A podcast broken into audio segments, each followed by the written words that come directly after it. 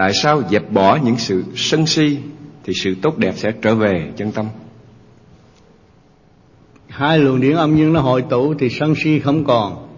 Sân si là sự quanh co, không dứt khoát. Và chúng ta hội tụ. Âm dương hiệp nhất nó bừng sáng thì nội tâm chúng ta không bận rộn về sự sân si nữa.